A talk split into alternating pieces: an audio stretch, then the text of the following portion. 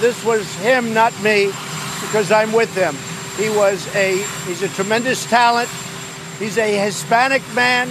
He went to Harvard, a great student.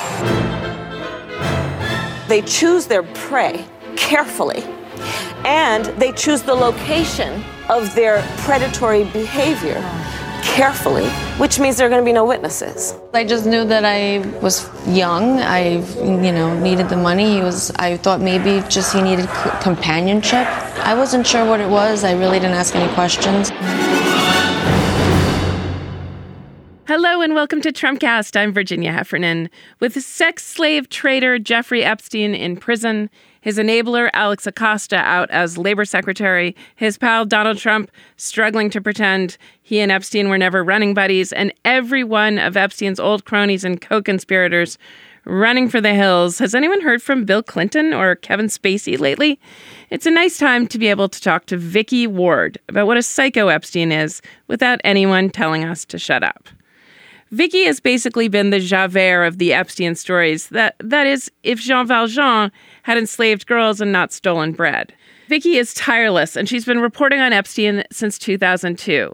After Epstein's arrest a few days ago on July 6th, Vicky published a I Tried to Tell You So piece about trying to do an expose of Epstein for Vanity Fair 16 years ago. What happened is the substance of that piece was omitted by the magazine's then editor, Graydon Carter, whose friend, to put it mildly, to the rich and powerful. Just as we've done on this show with Trump's other cronies, Manafort, Michael Cohen, Felix Sater, we're going to try to figure out how the extent of Epstein's corrupt sex slave syndicate went unchecked for so long. How Epstein got a pass, no, an active whitewash from so many in the media, the banking industry, politics, and publishing and academia. It was in academia that I encountered a pack of his enablers. This is yet another story about abuses of power in Trump times, and it's a big one. Joining me on the line is Vicky Ward. She's the author, most recently, of The Great Kushner Inc. Vicky, welcome back to Trumpcast. Thank you, Virginia. I was going to say, I wish it was under better circumstances, but I guess we're doomed to always talk about Jared Kushner, Donald Trump, and now Jeffrey Epstein. It seems so. the, the untouchables, right? The until untouchables they're until they're not. I really like how you put it. It's also such a walk down memory lane, the history of your trying to report on Epstein and coming out about your experience trying to publish the story at Vanity Fair. And then I'm sure you saw this, but um, Kim Masters, yeah, yeah, came to your defense and said that sounds like exactly what would have happened with a story that Graydon Carter was nervous about at Vanity Fair. Well, I have to tell you, Virginia, in the last two hours, yes, both one of the women, the one who was underage when Jeffrey Epstein, she claims assaulted her, mm-hmm. and her mother have phoned me, and they are going to be going on the record to say that absolutely they were on the record, as was the other sister and other people. They're gonna they're gonna put their names to it and be out there with that. I cannot believe the courage of these women. I mean, even back in 2008, if they hadn't kept this up all this time, and even now backing you up in the story that you were writing in 2003, that, you know, we wouldn't have any of this. So, why don't you, for listeners, just tell us about your experience trying to report on Jeffrey Epstein now, more than, what is it, 15, 16 years ago? Yeah. So, the irony is, I was tasked with writing about Jeffrey Epstein because I was pregnant with twins. Hmm. And um, he lived in New York. So it was meant to be a kind of easy assignment in that I wouldn't have to get on a plane and fly. Yes. The peg, if you like, was that people in New York's social circles, in, in affluent circles, um, knew about this man, but he was someone who kept out of the newspapers. Um, but that summer, the summer of 2002, he had most atypically been written about in page six, the gossip column of the New York Post, mm-hmm. uh, because he had flown Bill Clinton on his plane to Africa. I think Kevin Spacey had been on the plane as well, and and some other celebrities.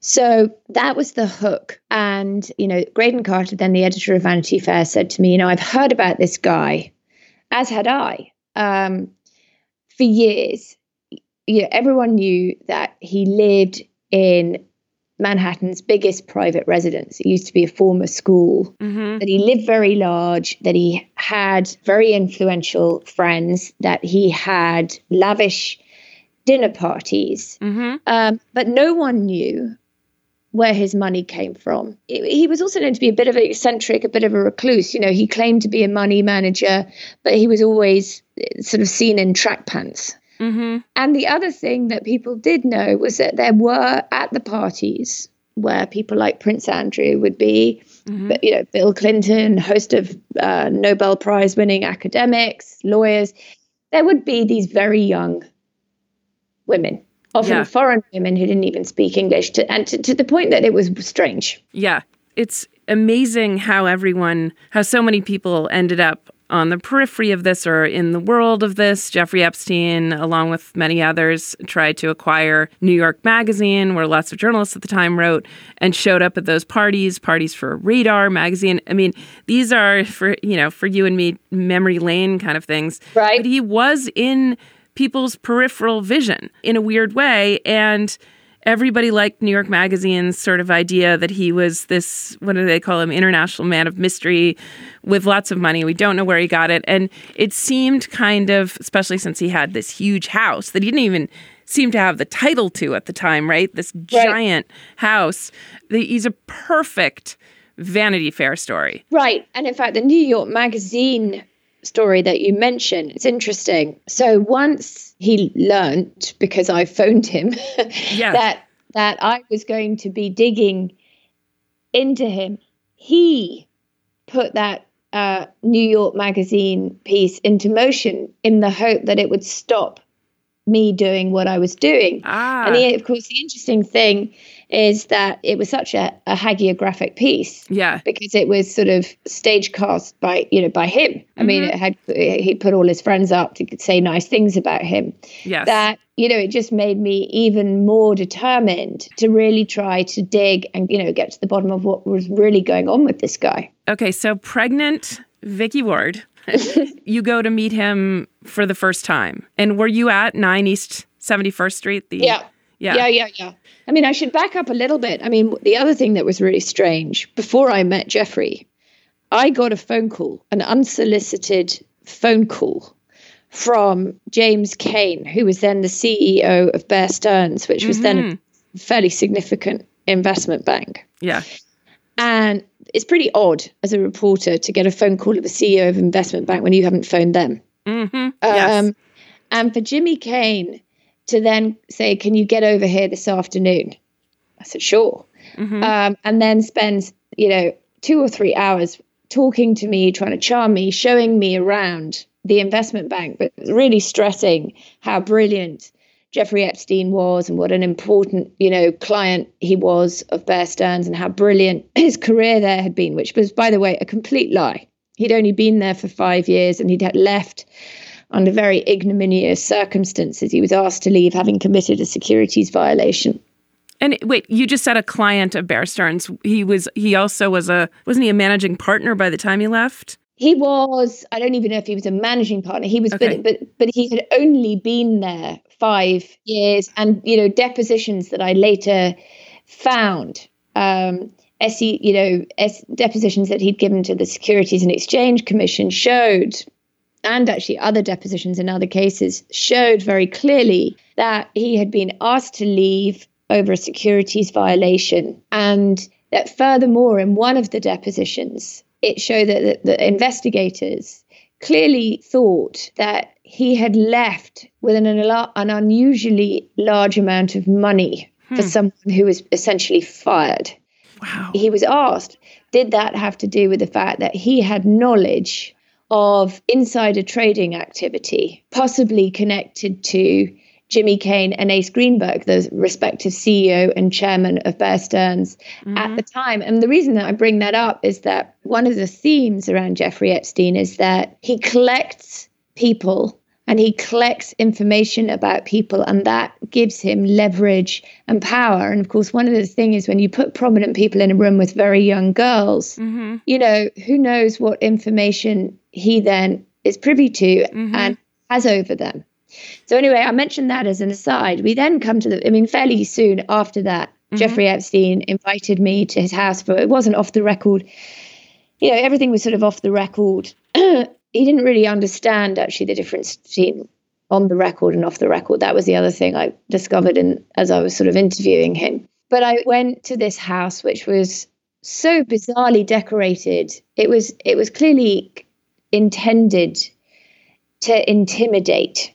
Yeah. Um, and you know, you had the you had these eyeballs in the entry hall. You had this extraordinarily tall, ugly sculpture.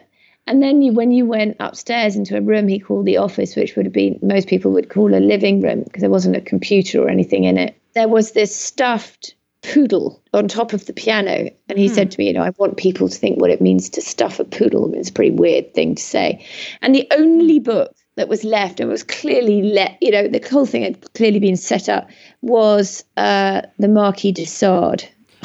You know, I saw that in your piece, the, that mention, yeah. and just I just want to stop for a second. So we're all trying to think of historical precedents for someone like this, and right. you know, he his we know about his house in Palm Beach where he um, you know, lured and kidnapped girls and took them. And there's there's video images of this on Miami Herald site. Girls into this kind of Pepto Bismol pink room, down staircases, little twisted hallways, and these kind of House of Horrors sort of BDSM dungeons that we do picture like the Marquis de Sades. That it, it's right. a very weird aesthetic, and as you say, very, very intimidating.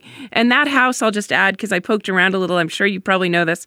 Um, designed for the founder of Macy's, Straus, around the turn of the century. At the same time, he designed a house ultimately bought by Klaus von Bülow in uh, I know in Rhode Island, and I mean Klaus von Bülow, you know, almost certainly killed his wife, Sunny, right. and also defended by Alan Dershowitz. So these larger than life Nietzschean figures who think that they need all this real estate and fleets of Gulfstreams and somehow intellectual credibility and lots of slaves. I mean, it's an astonishing return to yes, that kind of sad Nietzsche ideology. It's yes. just horrifying. Well, uh, you know, it, what was so interesting, actually, Virginia, thinking about that is, and I, I put this in the article at the time, was that sort of how inelegant he was about all of this, the bragging. Yeah. You know, when he talked about the, the Persian carpet being so large, it must have come from a mosque. And then when he described his ranch, which ridiculously named Zorro mm. in New Mexico, and he said, oh, it makes the townhouse look like a shack it's not hmm. there's a it's not the way that actually people who've grown up with money or people who are used to having money speak. It, it's very rough and very crass. Yeah. You know sometimes i think that the story here is that what a con man what a hustler. I mean yeah no no i think well that's well that i think is uh, you know comes to the financial part of the story because because what was so interesting is so he claimed right to be something that he wasn't. He was a complete con man. He claimed to be uh, this financial advisor to billionaires who he wouldn't identify. Well there are some problems with that. Mm-hmm. you know one he didn't have a broker's license so he wasn't able to actually trade. Hmm. two if you are doing the kind of financial maneuvers that he talked about in the market, there would be a footprint, and there was none. Yeah, someone said there are like no footprint, like finance people saw no footprints in the snow that he didn't. Right. Yeah, he didn't make his career. You know, there are records, there is an SEC, and also there are, you know, some professional standards even among traders right, right. and brokers you know, and third, he claimed to be sort of someone who could go in and act like a trust and estates lawyer for billionaires. But here's the thing: trust. He wasn't trained as a lawyer. Yeah, he doesn't have, an, have a college a degree. You wouldn't need Jeffrey Epstein. You would phone Sullivan and Cromwell or yes. a law firm that actually specializes in that. So, um, you know, lots of problems with this story. What and what was interesting um, was actually something he said that I discovered in one of the depositions. I think from the late 1980s 80s where he gave a deposition in a small case and said that actually what he was really doing was finding stolen money for Hmm. people. And of course, if you know how to find stolen money, you also know how to hide it. Reason I mention that is that there's there is this allegation that was made to me back then by someone called Steven Hoffenberg, who I Oh, yeah. interviewed in jail. And Steven Hoffenberg at that time was serving a 20 year jail sentence uh, for masterminding what was then the biggest Ponzi scheme Yeah. in American history pre Bernie Madoff. And Steven Hoffenberg alleged that he had taught Jeffrey everything he knew, that Jeffrey had been his business partner. And then when he was indicted, his assets should have been frozen and given to the government. But this, and this is Hoffenberg alleging it, that in fact, Jeffrey took his money and hid it. So that is out there. And I spoke to Steve Hoffenberg. In fact, I spoke to Steve Hoffenberg this morning. Wow. And he is very clear, still, he's now out of jail, that that is exactly what happened. And he told me he knows where the money is. So to be continued. So, in the four hypotheses of how Epstein made his money, and they probably dovetail, we can go over them later. But one of them is is a Ponzi scheme, and then and then presumably hiding money means laundering it or parking it into dubious real estate ventures. Or putting it offshore. Exactly.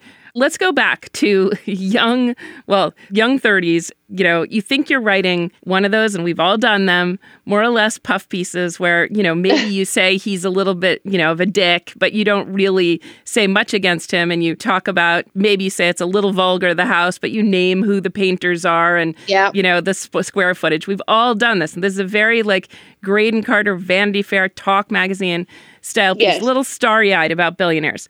But then carry on. I mean, you must have just I know you you had intense morning sickness, which is not incidental. You know, you're just you're I- yes, not incidental, because I was hungry actually when I went there to for tea, and he ate all the food himself.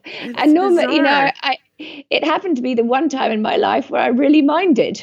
um, Yes. But no, what became apparent, this sort of aggressive effort on his part to control the narrative Yeah. took a sort of sinister twist in that he started to discover that, you know, I was onto him financially. Mm-hmm. And actually, quite quickly, I was onto him about the women. Hmm. And he started then to say, you know, Vicky, if I don't like the way this piece goes, I'm going to have a witch doctor place a curse on your unborn children. And by the way, that's off the record. Ha ha ha. Well, I didn't think anything was particularly funny, and I didn't think it was, you know, to sort of add, and that's off the record. I don't think that was remotely okay. I think you can definitely use it now here on Trumpcast. Right. What was he like? Because we keep hearing the stories of seductions by the victims who are risking a lot to come forward. Their stories are all so similar. And with the most recent one who, who talked to NBC News, the one who came from an art school and was uh, kind of picked up and then groomed over time and then finally raped in that very house. What did he have a, a seduction? Did he have a line? Was he trying to win you Well, over? Well, with me, yeah, so with me, it was different because remember, I was very visible. You know, I was a Vanity Fair reporter. hmm And so I wasn't vulnerable Yeah. in the way that these women were. And yet, there was a veneer of, okay, Vicky, let's play chess. Hmm, you know, right. let's turn this into something fun, but it wasn't fun. Got it. And actually, he did, in his own way, try to push my buttons and make me vulnerable because he got my then husband's uncle, who happened to be his boss. So, in other words, you know, I'm pregnant. This is the man responsible for my husband's paycheck. He uh. got him to phone me to try to get me to back off. Okay. And Wow. he got this man, he's a guy called Conrad Black, who was a, a newspaper publisher at the time. Conrad Black started to ring around the offices of Vanity Fair as well to get, you know, not that he had any influence there, but to get to get to see an early draft. So that's like, you know, that is intimidation. you who are just trying to wrap this before your children are born, Right. we're probably thinking, I mean, maybe I should just give up and write another version of the New York Magazine piece.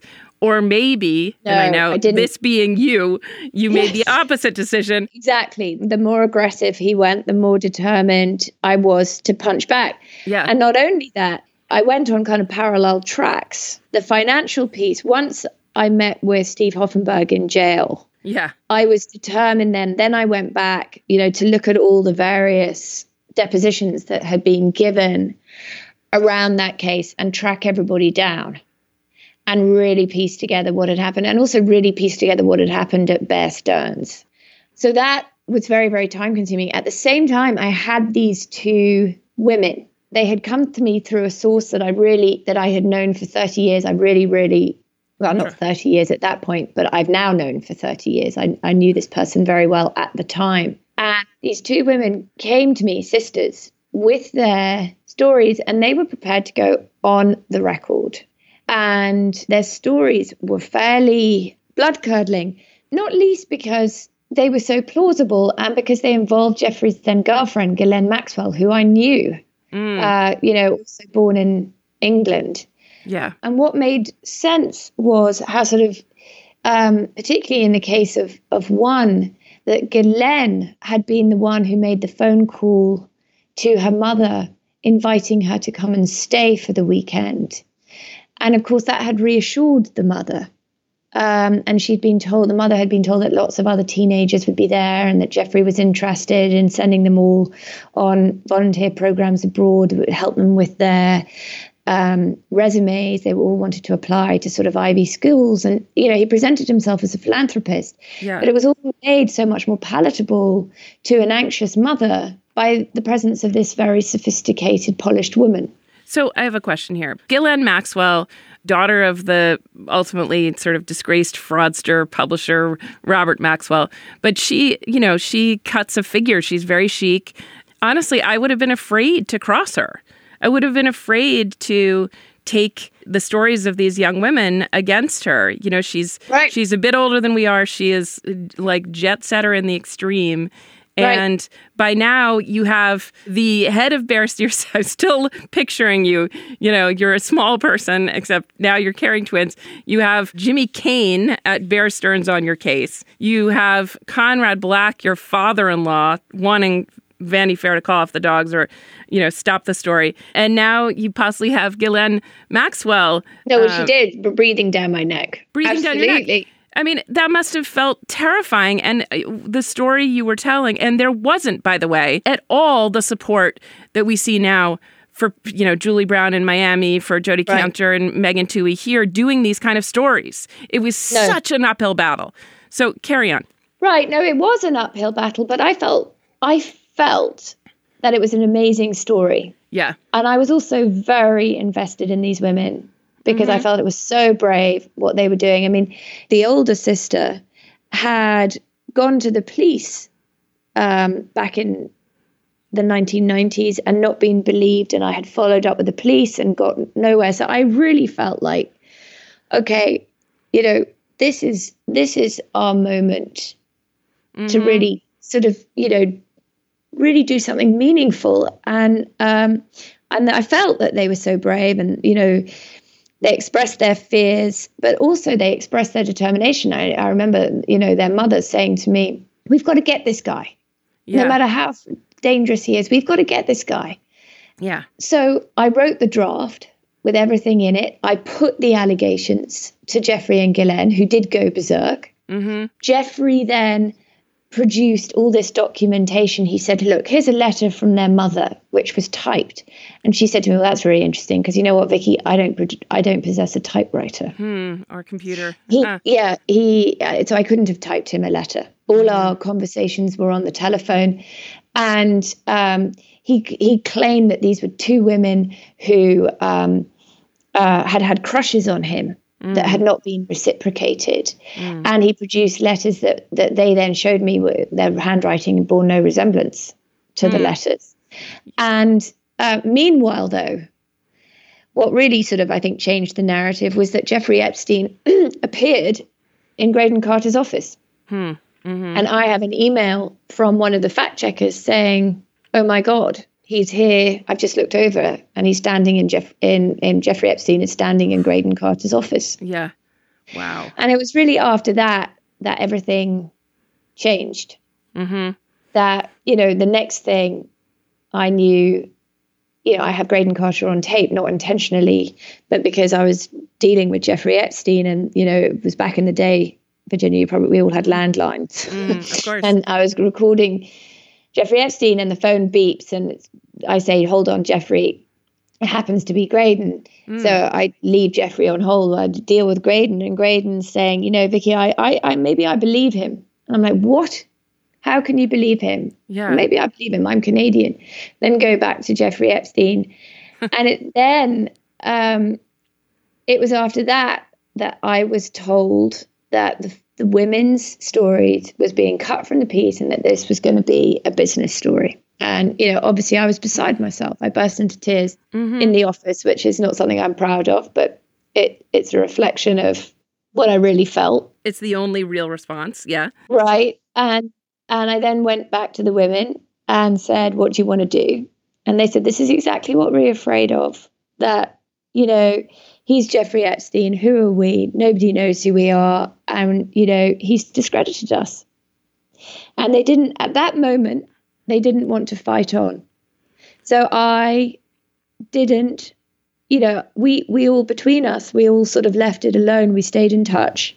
And even as a business story, it obviously had to sand off the edges and fill in and leave some gray areas because his business and his, you know, trafficking operations and Are uh, connected. are connected. Yeah. Yes, and I mean, I, I mean, for example, you know, when I mean, I think we all can see quite clearly now that someone who's been so busy um, molesting young women um, couldn't possibly be working in the normal sense. Yes, yes. Right. I know I've said this on the show before, but the huge revelation to me of the Harvey Weinstein, well, Harvey Weinstein expose was he seemed to spend, forget about producing movies. He spent some sliver of his life jerking off into potted plants in front of movie stars and a huge amount of time covering his tracks, calling calling them Assad or whatever to to shake down the women that he was sexually harassing and abusing and assaulting.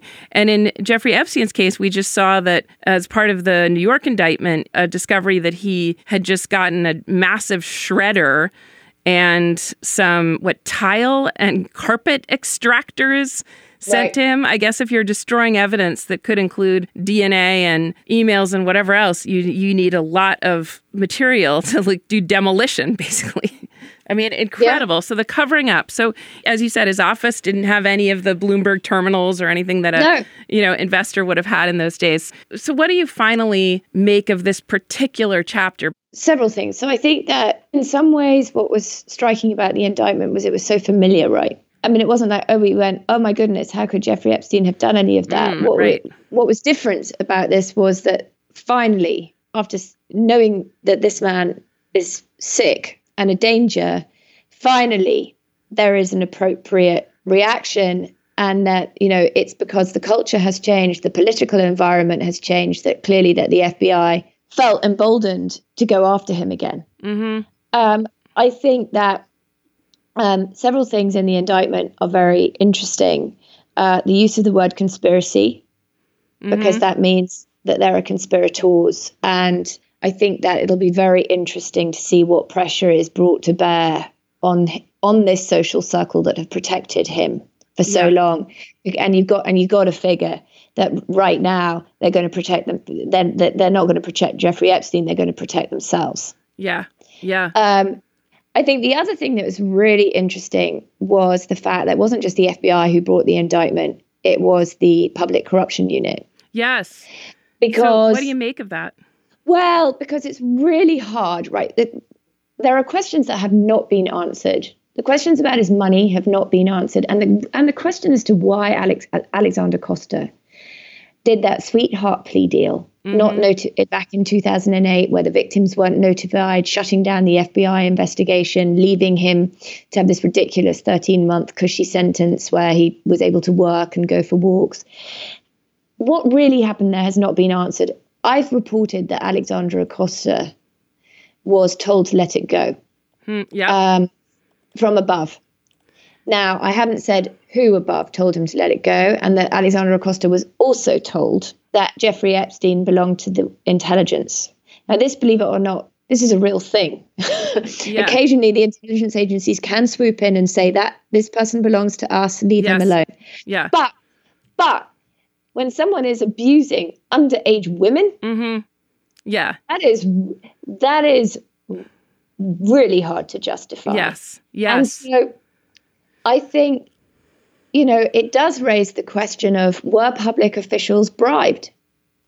Hmm.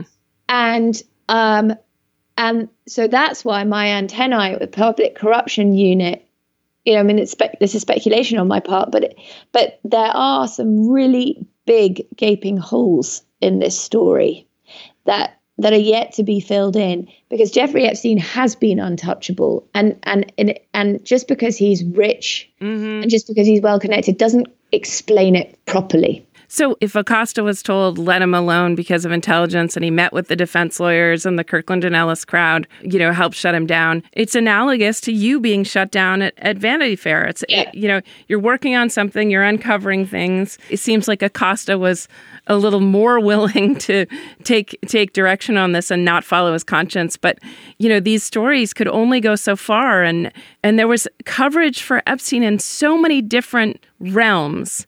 So right before the show, we were talking about, you know, how did how did this Coney Island dropout. Sometimes they say that he almost or he was at NYU. No, he took some classes at NYU. Yeah, yeah, yeah. Cooper Union. So he didn't even go to college. Then how did he sweet talk his way into Dalton, one of the most, you know, prestigious and difficult schools in the city to teach math? And then while there befriend the son of Ace Greenberg everybody convinced that he was some, or telling the world that he, like the way that Jimmy Cayne told you, that he's some kind of galaxy mind genius. I should admit that he and I had, you know, another enabling faction of the world here is Harvard University, which took thirty right. million dollars from this dropout as a science philanthropist. And as you said earlier, he took on his Gulfstreams, you know, the likes of Steven Pinker and Daniel Dennett and, uh, you know, obviously Alan Dershowitz um, and the whole crowd. My, my agent, John Brockman, my former agent, um, had a group of the kind of intellectual dark web crowd who right. provided even sort of intellectual structure, some idea that they like to talk about men as being the real victims, especially if you're a handsome man in a Gulfstream, like you certainly are the real victim, right? And right. it's it's the PC police who are hassling you about your sex life and so on. And all that conspired to let this thing go on and for that matter enabled our president to get yep. where he is. And I think a lot of us are really facing either what part we had in the in the enabling or or how we missed it all or coming to having this reckoning with how cozy people in power had all gotten with each other. You know, Graydon Carter, I think your former colleague Kim Masters says she was covering Hollywood and she she noticed that Graydon Carter at Vanity Fair had so many movie deals himself that all of right. a sudden he was reluctant to start right. doing the kind of hard hitting stories that Vanity Fair used to do. And that's the kind of thing you saw that that this sort of I think I think Kim says they all these things got so knitted together. Yeah. Academics, Hollywood people, the Gulfstream plane industry, Teterboro airport, socialites, so that you would just you felt like Cassandra saying to them, this guy looks like a monster. And yeah. everybody says, like Trump, oh, yeah, he likes, he has a keen eye, as they put it in New York Magazine, a keen eye for the ladies. I mean, how is that a story? Know. You know? Yeah. So are you still working on the story? Yes. And you're back in touch. Uh, you said very recently now, back in touch with. I'm back in touch with everybody. I'm ready to go because, because I always felt not least because the, the, the stories of the women were taken out, but I also felt that the financial piece of it was only half finished. So I'm rocking and rolling on this because I think that, to your point, this is a story that tells a bigger story about yeah. the world in which we live, and that really has to change. One last thing. You've written the book that we've talked about before, Kushner Inc. You know Ivanka Trump's story very well. And recently, and this is entirely speculation, but because Ivanka Trump alone among the Trump children because her name shows up in Jeffrey Epstein's just infamous and nauseating black book that has the names of all his contacts yeah. and sort of girls upon girls because her name is there because Trump said they fell out because there's some talk that Trump, uh, you know, Trump obviously had made lecherous comments about his own daughter um, mm-hmm. because she's in the black book, that Jeffrey Epstein might have had designs on Ivanka. Unlikely. You think? Okay. Not only that, I, I, I have some idea as to why Donald Trump and Jeffrey Epstein fell out, and it's not over Ivanka. You want to tell us why?